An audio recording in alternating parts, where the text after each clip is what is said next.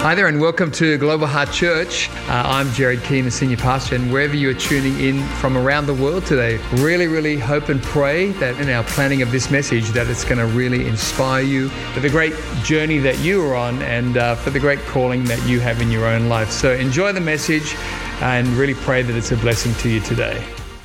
Amen. You can high five somebody or elbow somebody or something just grab your seats. That would be really good. Thanks, worship team. So, so good. Amen.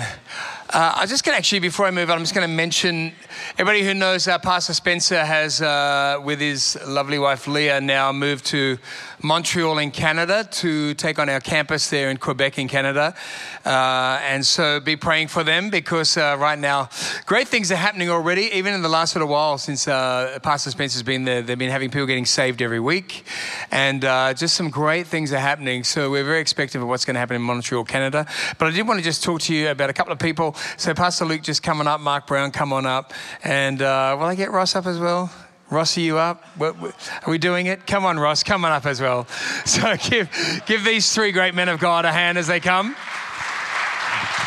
So I'll pray for them in a couple of weeks, but just wanted to let you know that uh, with our Pastor Spencer going, uh, we've got some great guys who are stepping up into new roles at the church. And uh, I love God's kingdom. It's always moving forward, and God is taking us forward. And uh, with that, uh, we're seeing Pastor Luke step up into Pastor Spencer's role, and he's going to become our pastoral director here at Global Heart Church. And uh, so give Pastor Luke a big hand. Give him a big hand. And uh, we should give Jasmine an even greater hand because. so behind uh, Pastor Luke is an even greater lady, isn't that right, Luke? Jazz. So we really appreciate you. So Luke got saved in our church years ago, and uh, as a teenager, and just to watch Luke grow over the years has been fantastic. He's a great man of God. Luke, we love you. We appreciate you, mate. Love your heart, love your spirit, love your passion for God, and your passion for God's house, God's people, and uh, mate, you're a man of great discernment, great insight. I'm telling you now, Luke is a very insightful, discerning Christian, but definitely an insightful, discerning pastor. That's probably why a few of you bypass him, but I don't. I want to be near him, and uh, he's, uh, he's great. So, look, we're really excited to have you in that position. Mark Brown, we thank God for Mark as well, who uh, has now been serving at Tenacious House, our, our centre for men who are overcoming addictions and life controlling uh, issues. Mark's been working there, done a fantastic job, Mark. We just so appreciate you there, made all your efforts with all the men at Tenacious House. So, give, uh, give Mark a hand for all of his efforts there. But Mark's going to step into a new pastoral role here with us at Global Heart Church. And uh, already, Mark, we're so excited about that. And we know that you're the right man for the job. Leslie, his lovely wife, oversees our finances and the financial team at Global Heart Church. And we're just so grateful. We're glad you two came from Northern Ireland. Thank you, Jesus.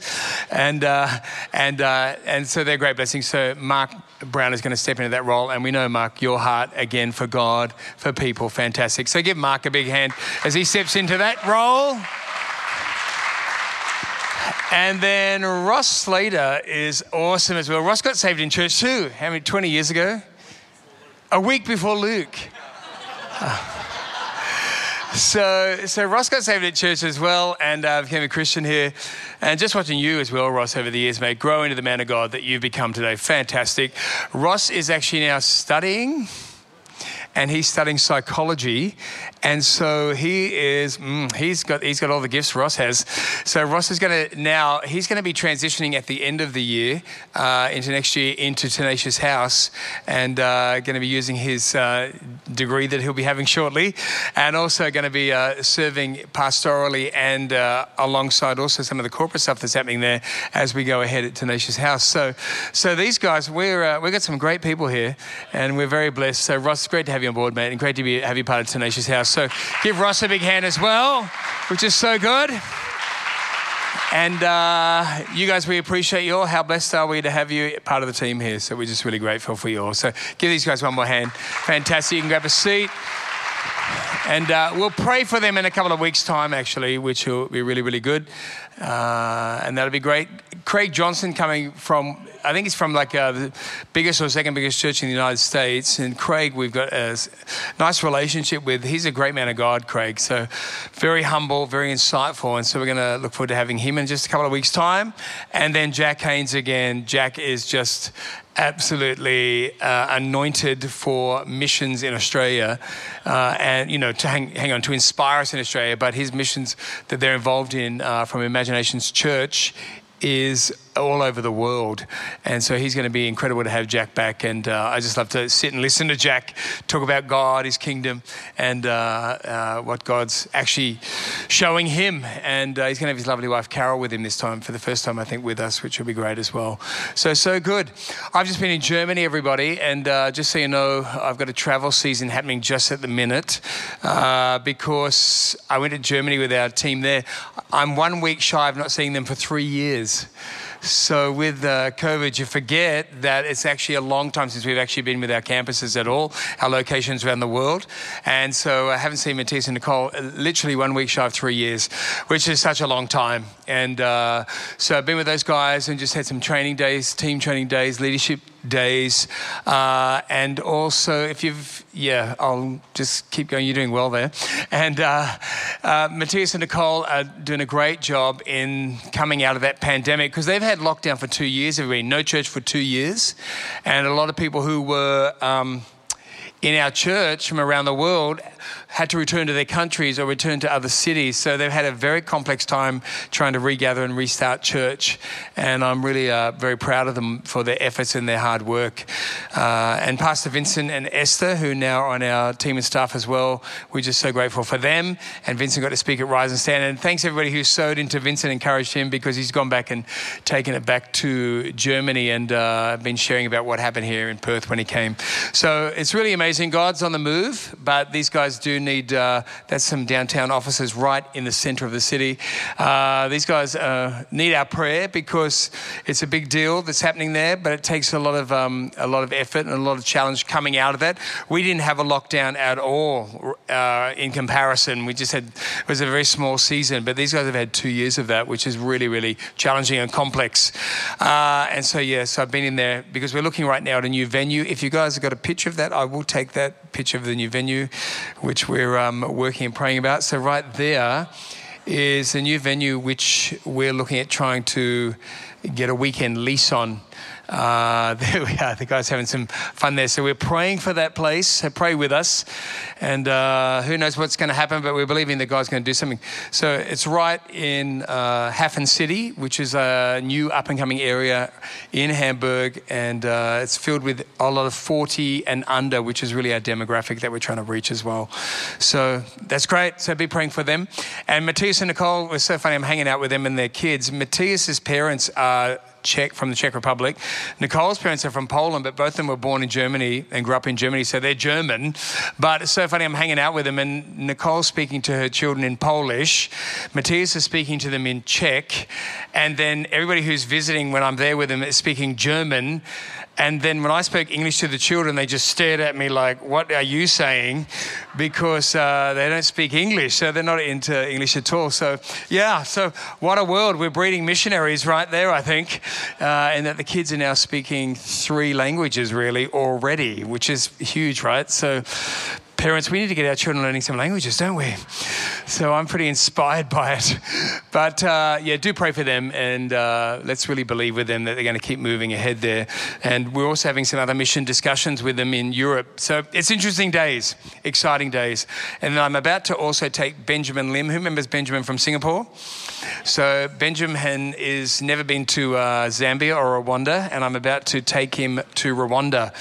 So uh, he's uh, he's very influential in Singapore, and Singapore is not involved in child sponsorship uh, at all. So I'm taking him to Rwanda with me, and he's going to see some uh, see some of what we're doing there, what you're doing there. Hello, what you're doing there, and uh, going to be also he's going to be talking to the staff of Compassion, who, by the way, you guys have lifted the staff of Compassion around Australia. You have.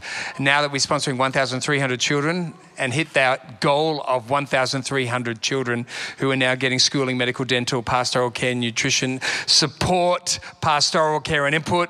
Because of you, that's incredible. And uh, it's actually lifted the staff in Rwanda because they've been facing such difficulties uh, coming through the pandemic. So we're going to actually be doing leaders' meetings with them. Benjamin's going to be speaking, and uh, I'm going to be speaking too. And then we're going to have some ministry with the Foursquare denomination there. There's a whole lot going to happen. And then we're in Zambia at our church, and Benjamin's going to be um, uh, meeting our church uh, in Lusaka.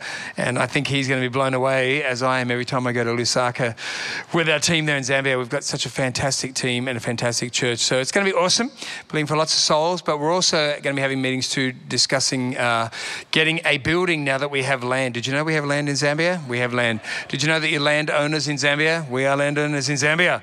And, uh, and so we're going to be working on the, the building too. So lots of happening in our locations. Pastor Spencer is now warming up to Montreal or cooling down, whichever way you want to look at it. When I was there like a couple of months ago, it was 34, and today I think it's around 14. So it's dropped 20 degrees, but what's 20 degrees between friends? Anyway. Jordy just said only another 20 to go. But, uh, but uh, yeah, be praying for them as well. And already I had some of their team from Montreal uh, messaging me this morning and just so excited about what God's doing there, which is really fantastic. All right. Hello. Just want to talk to you this morning uh, in the time that we have. And if you're new to church, welcome. Keep coming. As you keep coming, you watch what God does give God an opportunity in your life. You keep rocking up, and as time goes by, God will really begin to speak to you and begin to move in your life in a powerful way. But we really give you a big welcome. So, in John chapter 9, verse 1, powerful passage, and I want to just talk to you about the power of seeing Him. I don't know if you know this, but God wants you to see Him. God, hello, God wants you to see Him, and He wants you to know Him. In John 9, verse 1, it talks about Jesus, and it says, As he passed by, he saw a blind man who was blind from his birth. And his disciples asked him, Rabbi, who sinned, this man or his parents, that he was born blind? Jesus answered and said, It was not this man who sinned or his parents, but that the works of God might be made manifest in him. Everybody, my th- first thought to you as I head into this passage is God's teaching us right there don't judge situations. Don't judge things before time. Don't judge people before time. And right here, the disciples had already kind of made up their mind that maybe the parents had sinned or he'd sinned, almost sort of with a reincarnation mindset that somewhere somebody did something and now they've been visited, he's been visited with blindness. Can I encourage you? God doesn't send sickness, he heals sickness, He doesn't send it. And you need to know God does not send bad situations to people. And uh, the Bible does teach us what we sow, we'll reap. So we need to be realizing that if we're putting bad seed in the ground, we will be reaping a harvest. But God's saying here, no, no, no, don't judge.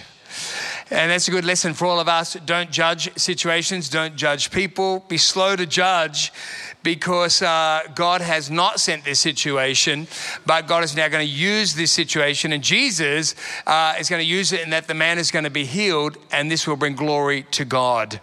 So, everybody, life is imperfect. If you think life's perfect, well, I don't know what planet you live on. That's not the planet I live on because I've discovered that life is imperfect, life has challenges, and that's why we need God. And uh, I need God more than ever, even though I've known Him for 40 years. I became a Christian all those years ago. But I need God more than ever, and I need God walking with me. But uh, Sue said in the week, which is a really good point, that we need to be careful about judging people and judging uh, where they're at. Uh, particularly when you find some people a bit prickly. Anybody ever found uh, people prickly? Anybody here prickly? All of us are prickly, right? So, but you know, Sue said a good thing. If we were to put a badge on people saying, here's what we'd been through, maybe we'd all be a little bit more gracious with each other if we realized what people had actually been through in their life. And so, everybody, be slow to judge. And Jesus saying, don't judge this situation. He goes on in verse 4 and says, We must work the works of him who sent me. He's saying, We've got to do the works of the Father while it is day. Night comes when no one can work, and as long as I'm in the world, I'm the light of the world. Once again, everybody, Jesus came to bring light. He's the light of the world. In this darkened world, Jesus come to bring light to your life, light to your heart, light to your family, light to your future, light to your direction, light to your challenge, light to your problem, light to your suffering. Jesus wants to bring light so that you begin to see which way to go. And, uh, and so it says here that as he said this, then he spat on the ground made a clay of the spittle, and then anointed the man's eyes with the clay, saying to him, Go wash in the pool of Siloam, which means sent. So Jesus right now bends down, this blind man's there, and he gets the bit of mud, he's spat in the mud, and then he puts it in the guy's eyes and says, Now go wash your eyes. Everybody, how incredible is it that Jesus did such a thing, which can you imagine in the religious world of our planet? People lose their minds thinking that Jesus did such a thing. But in actual fact, I think Jesus was really trying to shake things up and shake things up with the religious people looking on to say, listen, there's no method to healing. There's no method. We like methods. People want to say, this is the method uh, to be holy. This is the clothes that are holy. Um, I come from, did have a religious childhood, though we were not following God, but we had a religious childhood. And I, even as a child, used to think, why is that outfit the holy outfit? Why do people wear those clothes? And if you go to Europe, you know, where I've lived, you'll see people walking around sometimes in outfits that are kind of from the 15th century. Why is that the holy outfit? It's not. Jesus never made a clothing style holy. He never said this is the only way for people to be healed.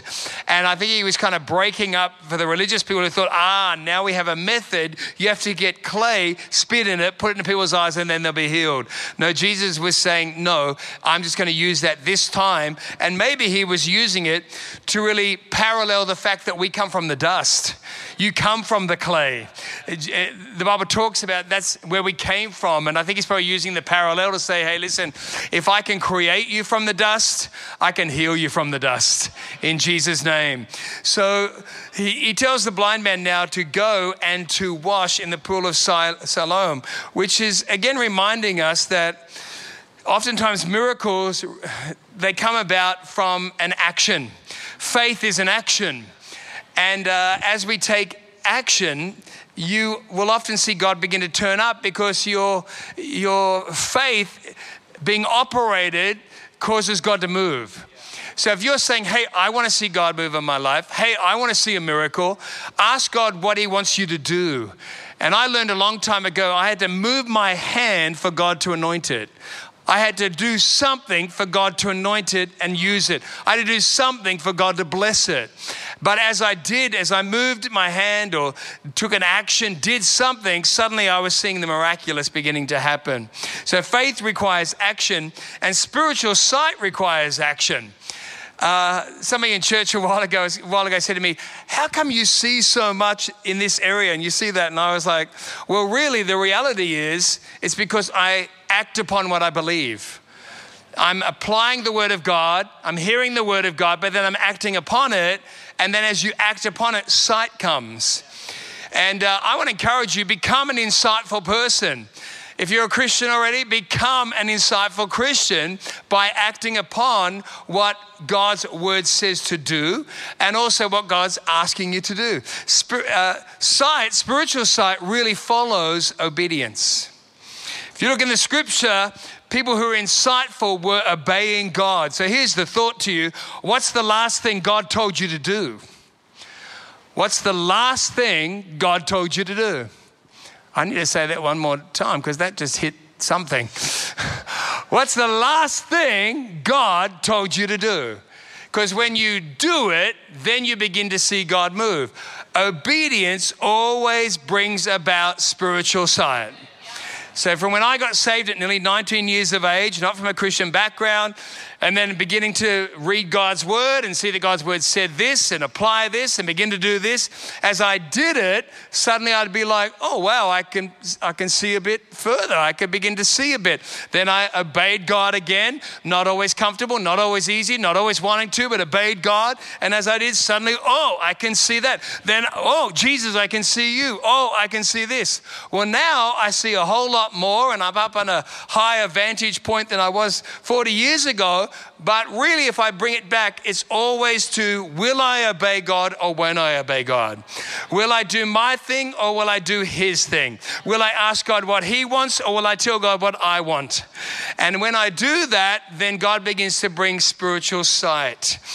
So, everybody, I want to encourage you if you're having a challenging time right now in your life, um, and this man, obviously being born blind, and there's a whole lot of things happening in his life at that time. Um, I want to just say to you, whatever's happening in your life, don't waste the moment of that because it can be a great moment in God if you give it to God. If somebody once, as somebody once said, don't waste a crisis. don't waste a crisis. If you got a crisis happening, let it work for you. Say to God, God, show me what I need to do right now. Help me to obey you in that, God. And then, Father, open my eyes to see that, God, you are with me. By the way, can I tell you that there is never with God like, you know, this is it, this is the end, nothing can change. I felt like this is the end. I felt like nothing can change. But what I do is I say, Lord, help me to obey you now. Help me to follow your leading now, God. And as I have done that, God has taken me out of darkness, out of, um, you know, no answer, no way, no hope. And suddenly I'm like, well, how did I get here? Everybody, there is a way out of that crisis. Don't waste it. Let it grow your character. Let it grow your heart. Learn from your crisis. But also, to you, if it's crisis number 25, you might want to stop and go, hang on a minute. What's happening again? Uh, am I the one creating the crisis? Uh, some of us are crisis addicts. we don't realize it, but we are. We just have one crisis after another. I think I had crisis addiction when I got saved because I grew up in crisis. Every week was a crisis. So when I got saved, if I wasn't having a crisis, it felt like something was wrong. So can I encourage everybody, if you keep finding yourself in another crisis, another crisis, another crisis, you may just be the driver of that car. If you find yourself at the scene of the accident all the time, you may just be the driver.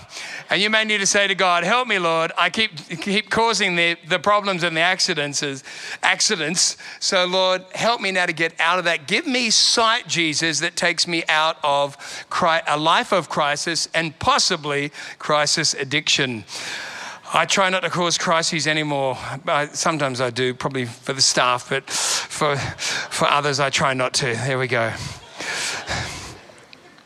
So the man, the Bible says the man went, he washed, came back seeing, and the neighbors who had seen him before as a beggar said, Hang on a minute, is this not the man who used to sit and beg? Isn't this him? Some said, It is he. Others said, No, but he is like him. And he said, I am the man. Well, how amazing, everybody. He gets his sight. He was begging before, blind from birth, and no one can even recognize him. They're like, Who? Is this him? Is this the guy? Is this the guy who sat? Is this the guy who was begging? Is this the guy who was always there and he was broke and eh, they couldn't even recognize him? This is just such spiritual truth.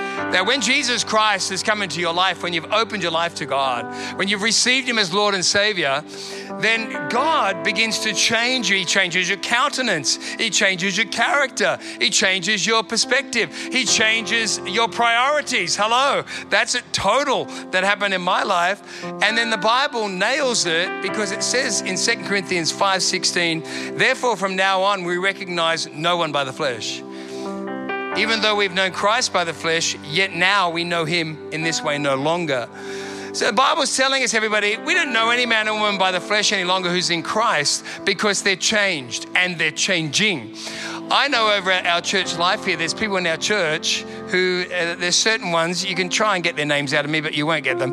But there's certain ones who I know over years and over decades, I can hardly recognize that person from the person who came in the door there's certain ones. There's about three who really stick out to me who I just like, where has that person gone? So changed by the power of God, so changed by the grace of God, so changed by the light that's come to their life. And, uh, and I just can't recognize them as the person who came. And then the Bible nails it. That's right. When you're in Christ, you're changed, and we can't even recognize you. And they can't recognize the blind guy. They're like, Is this him? Is this the guy who's begging? Is this He's been doing it for years and years, and now he's unrecognizable. It's amazing how your countenance changes when you have light. They said to him, How were your eyes opened? He answered, Well, the man Jesus made clay, anointed my eyes, said to me, Go to the, to the pool of Siloam and wash. So I went and washed, and I received my sight. And they said to him, Where is he? And he said, I don't know. I like that. Jesus doesn't hang around to get the glory, the big noting. Jesus just ministers, he turns up, he loves, he blesses, and he ultimately gets the glory, but he's not seeking it. And so the man can't find him, even though Jesus could have said, Hey, I'm the one. Look what I did. I love that. The God that we serve is the God of humility. So the Bible tells us then they brought the Pharisees, the religious, to the man who had formerly been blind. And uh, they came, and it says it was the Sabbath day when Jesus made the clay and opened his eyes. And the Pharisees again asked him, Hang on, how have you received your sight? And he said to them, Well, he put my clay in my eyes again, I washed, and I see. And the Pharisees said, This man can't be from God. He doesn't keep the Sabbath. But others said, How can a man who is a sinner do such signs? And there was division among them. So they again said to the blind man, What do you say about him, since he has opened your eyes? And he said, He is a prophet. The Jews did not believe that because he'd been blind and had received his sight until they called the parents of the man who had received his sight. They asked him, Is this your son, who, said, who you say was born blind? How then does he now see?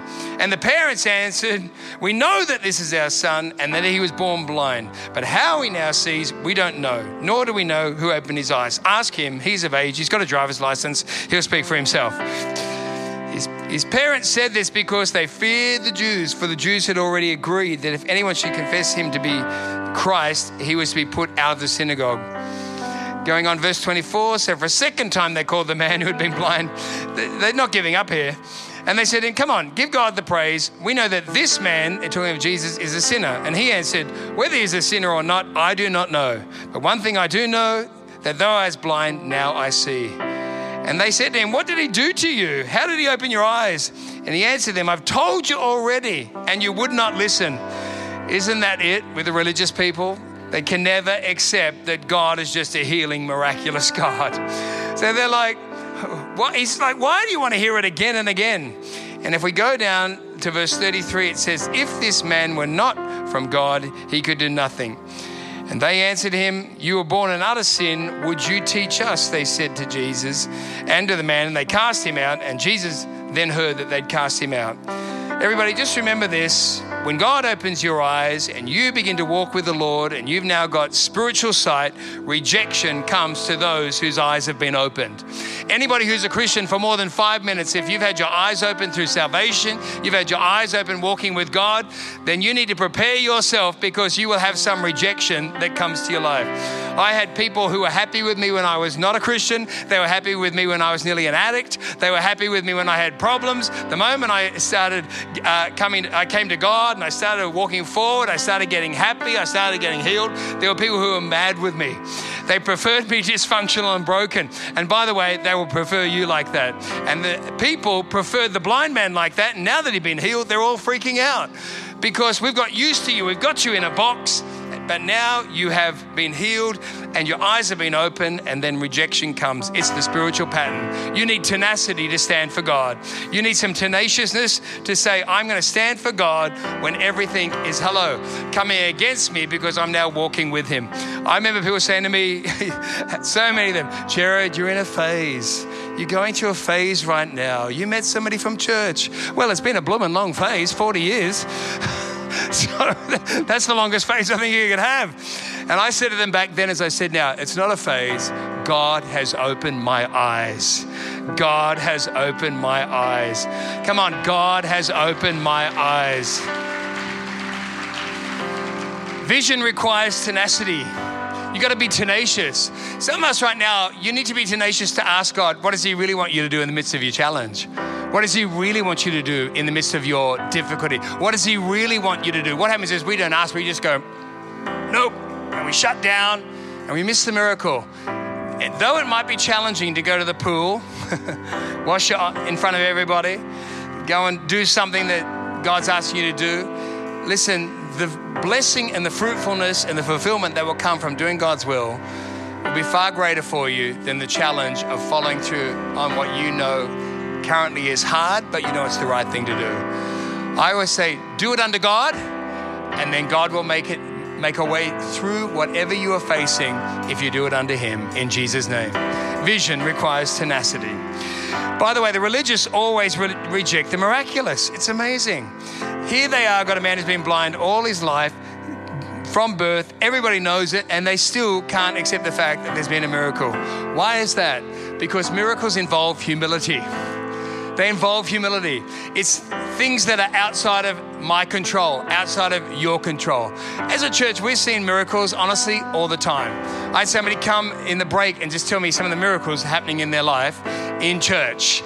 God is doing miracles. It's all the time. We're in miracle territory and so many things. But if you are religious and if or if you are proud and you know better than God, listen, you will block it up. You won't see the miracles and you'll always be surprised that people do and you'll think that everybody's nutty and they're all no no no, they're having it because they've humbled themselves when you lose your control and you say, okay, God, I'm going to trust you right now. Lord, I'm going to trust you and I can't see it. I'm not feeling it. I don't know how it's going to work, but I'm going to do what your word says. When you do that, suddenly you begin to have things start happening. And what I've discovered is that I never had coincidences before I did that. Now I have coincidences nearly every day, if not every week. And they're not coincidences, they're Godcidences. They're Godcidences. Come on, you need some Godcidences in your life.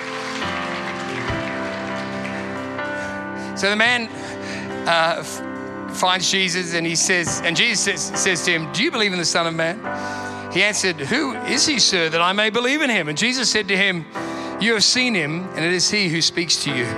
Oh, gosh, can you imagine that? The blind man says, who, who, Who's healed me? Who should I be thanking? Who, who should I worship? Do you believe in the Son of Man? He goes, Show me who he is. And he says, It is he who is speaking to you. Oh, can you imagine? It's Suddenly the revelation, it's you. It's you. Jesus, it's you.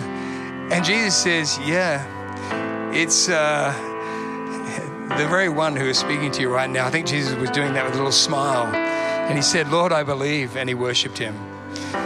Everybody, Jesus wants you to see him just as he wanted this blind man to see him. Jesus wants you to see him. You may not be blind physically, but spiritually, you may well be blind. Can I encourage you? Jesus wants your eyes opened. He wants you to see him. He wants you to, he wants you to see his goodness and his love for you. You know, um, just because you go to church, by the way, doesn't mean you can see.